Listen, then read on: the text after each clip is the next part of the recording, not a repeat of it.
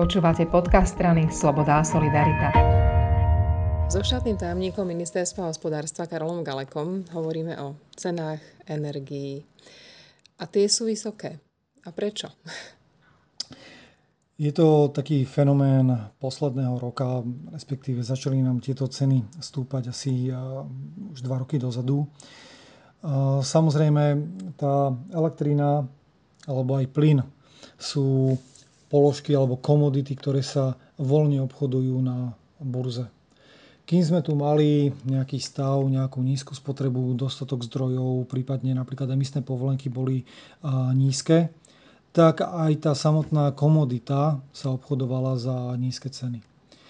Ale prišlo obdobie, kedy naozaj tá spotreba nám začína prudko rásť. Ubúdajú nám mnohé zdroje, vezmeme si Nemecko, ktoré odstavuje jadrové elektrárne. Mm Pribúdajú rôzne opatrenia Európskej komisie, ktorá hovorí o tom, že do budúcnosti sa budú podporovať už iba udržateľné zdroje, ale zabúda pritom na mnohé zdroje, ktoré máme už dnes k dispozícii a tiež ich je možné považovať za udržateľné, či už je to napríklad jadro alebo prechodné palivo zemný plyn, ktoré potrebujeme minimálne kvôli udržaniu tej infraštruktúry pri živote, pretože keď to neurobíme, tak keď o 10-15 rokov budeme mať dostatok rôznych zelených plynov alebo vodíku, tak my budeme mať našu infraštruktúru prehrdzavenú, lebo sme ju jednoducho zatvorili a nevyužívali. No a tým pádom dnes tie ceny energií, hovorím energií vo všeobecnosti, začali prudko letieť. Odrazilo sa to v podstate od dna, alebo teda taký ten prudký náraz zaznamenávame od začiatku roku. Mm, tá elektrina dnes je naozaj na dvojnásobku oproti rovnakému obdobiu tohto roku. Rovnako nám stúpa plyn asi s dvoj až trojmesačným oneskorením. Treba si ale povedať, že napríklad na plyn je u nás naviazané aj teplo. To znamená, že je mhm. možno očakávať naozaj aj tie zvýšené ceny tepla na budúci rok. Zatiaľ to ale občan, človek, domácnosť bežná až tak veľmi necíti. Toto sú asi skôr kritické momenty a informácie pre veľkých odberateľov, čiže pre veľké podniky. Áno, v tomto momente je to pre tých, ktorí nakupujú tie energie v reálnom čase. V prípade tých menších alebo tých domácností sa bavíme o nejakej regulovanej cene, ktorá je regulovaná väčšinou na to obdobie toho jedného roku Samozrejme, môže tam dôjsť aj k nejakej mimoriadnej regulácii, ale teda na teraz to naozaj vyzerá tak, že obdobie prvého pol roka, v prípade elektriny, obdobie prvého pol roka tohto roka sa nám bude premietať do regulovaných cien na budúci rok. Niektorí dodávateľia už dnes avizujú, že ten nárast v prípade tých regulovaných cien pre tých zraniteľných odberateľov, čo sú v podstate všetci, všetci regulovaní, v prípade elektriny aj v prípade plynu.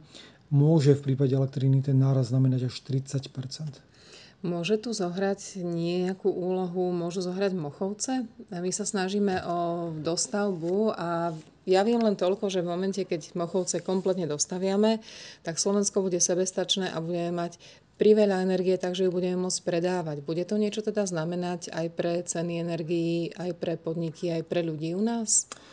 Bohužiaľ v tomto prípade môžem povedať, že ani veľmi nie. Uh-huh. Pretože Slovensko nie je ostrov a my nevyrábame elektrínu pre Slovensko, my vyrábame elektrínu pre trh.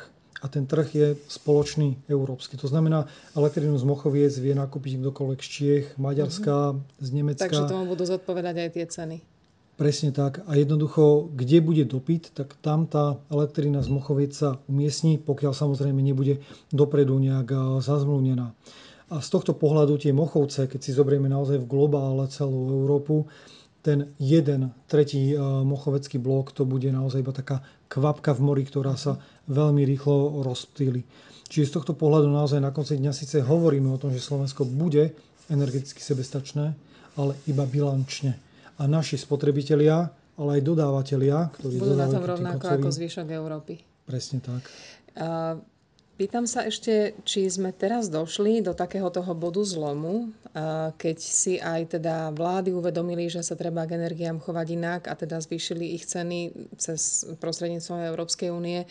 A či vlastne ľudstvo prišlo do toho, že tie zdroje nie sú nekonečné, sú limitované a keď ich chceme požívať, tak skrátka musíme za to platiť a lacnejšie už to nebude. Je to tak? Áno, je to aj veľmi dobrý pohľad, teda taký ten zelený. My na Slovensku, dovolím si povedať, vďaka tomu jadru sme nízko uhlíkovou krajinou, pretože naozaj to jadro neprodukuje žiadne emisie. Len ten problém, alebo ten pohľad tej Európskej komisie je veľmi taký jednostranný. To znamená, častokrát sa príjmajú nejaké skokové riešenia, respektíve riešenia bez nejakého, bez nejakého dopadu na tie konkrétne ekonomiky. Častokrát sa hľadí skôr na ekonomiky, ktoré už majú nejaký lepší nábeh tej zelenej, ako je na tom Slovensko, čo pre nás môže byť v mnohých ohľadoch eh, likvidačné. Preto ja vždy, keď otváram túto tému, tak tvrdím, že nie len ten cieľ je dôležitý, to znamená, koľko percent zníženia uhlíka, koľko percent obnoviteľných zdrojov, koľko percent zvýšenia energetickej efektívnosti, ale aj ako to urobiť. A v tomto každý jeden členský štát má iné postavenie. Je úplne špecifický a preto aj to, čo my presazujeme, je tzv. technologická neutralita.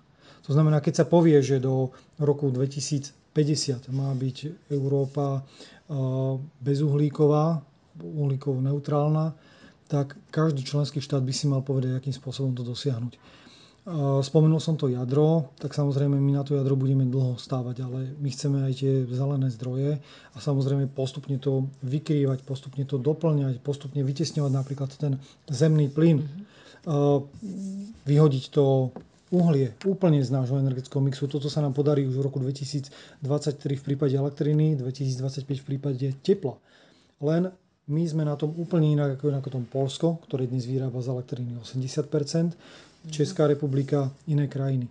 A toto bohužiaľ niektoré tie členské štáty odmietajú tak nejak uznať. A keď som bol aj nedávno na rade ministrov pre energetiku v Luxemburgu, tak sme sa bavili aj o tom napríklad, čo podporovať v rámci budúcich investícií. Hovorí sa veľa o tzv. taxonomii, čo sú udržateľné investície. A niektoré krajiny chcú odtiaľ, a už aj v podstate vyhodili odtiaľ, jadro alebo zemný plyn ale my tvrdíme, my na Slovensku si toto momentálne nemôžeme dovoliť. Pridalo sa k nám, k nám ďalších nejakých 12 členských štátov, ktoré tvrdia to isté. A preto, a ja vždy hovorím, zelená energetika áno, ale s chladnou hlavou. Pretože ak na to pôjdeme s tou horúcou hlavou, tak tomu viacej uškodíme, ako pomôžeme. Čiže tak trošku stúpame na brzdu. Netvrdím, že stúpame na brzdu, skôr si iba dopredu musíme pozrieť tú cestu.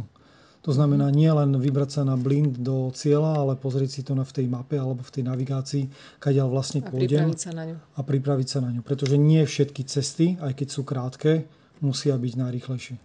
Super, ďakujem veľmi pekne. Prosím.